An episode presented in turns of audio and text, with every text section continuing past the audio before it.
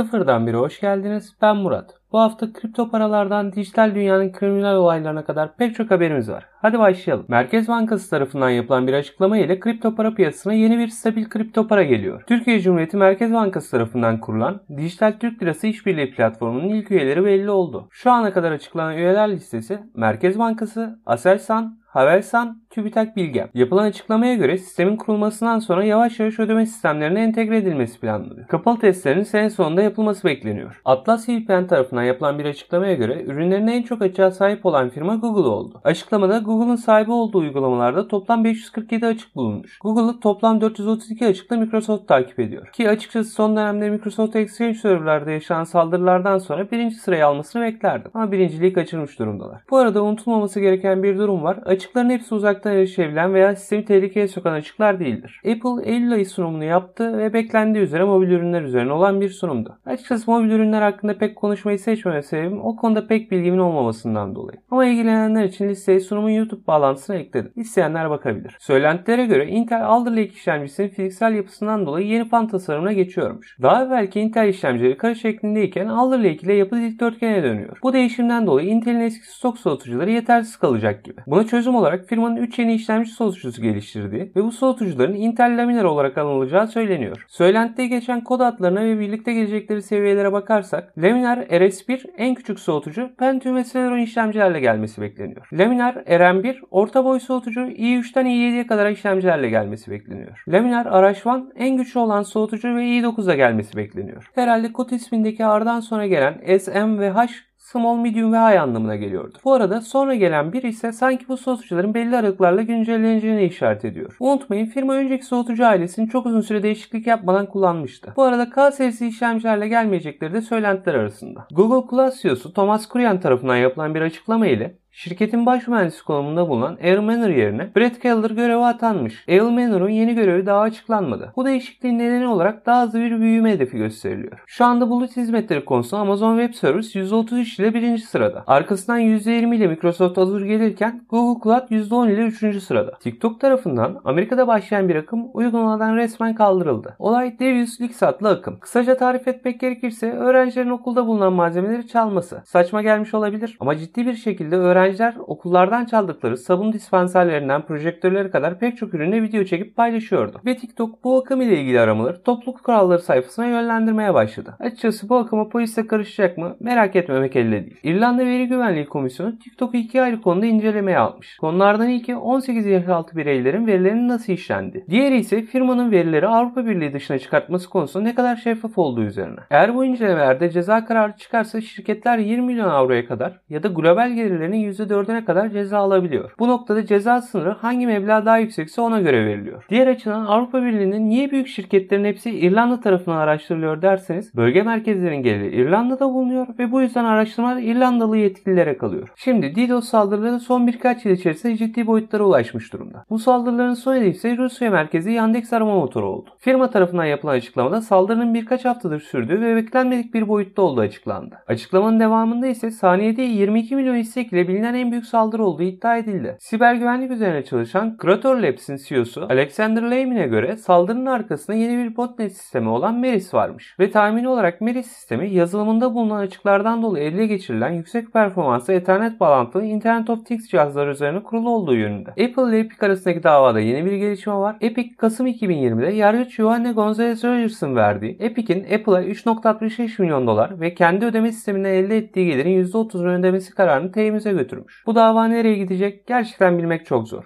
Ama görünen o ki oldukça uzayacak. Son dönemde GPU piyasası oldukça hareketli. Nvidia uzun süre AMD ile yarıştıktan sonra iki firmaya rakip olarak Intel'de GPU üretimine geçeceğini açıklamıştı. Ve açıkçası Roger Godin'in de Intel'e geçmesiyle oldukça hızlanmışlardı. Şu anda Intel'den beklenti oldukça yüksek. Fiyat olarak da performans olarak ama bu hafta Çin tarafından gelen bir haberle piyasa biraz daha karışmış durumda. Hazır olun ismi katledeceğim ama büyük ihtimalle Yingya olarak açıklanıyor. Firma Çin merkezli ilk grafik işlemcisinin testlerine başladığını duyurdu. Ve ilk gelen performans bilgileri işlemcinin GTX 1080 bölgesinde olduğunu gösteriyor. Şimdi 5 senelik bir mimari performansında olsa ne olur diyebilirsiniz. Açıkçası ilk başta öyle görünüyor. Ama unutulmaması gereken bir nokta var.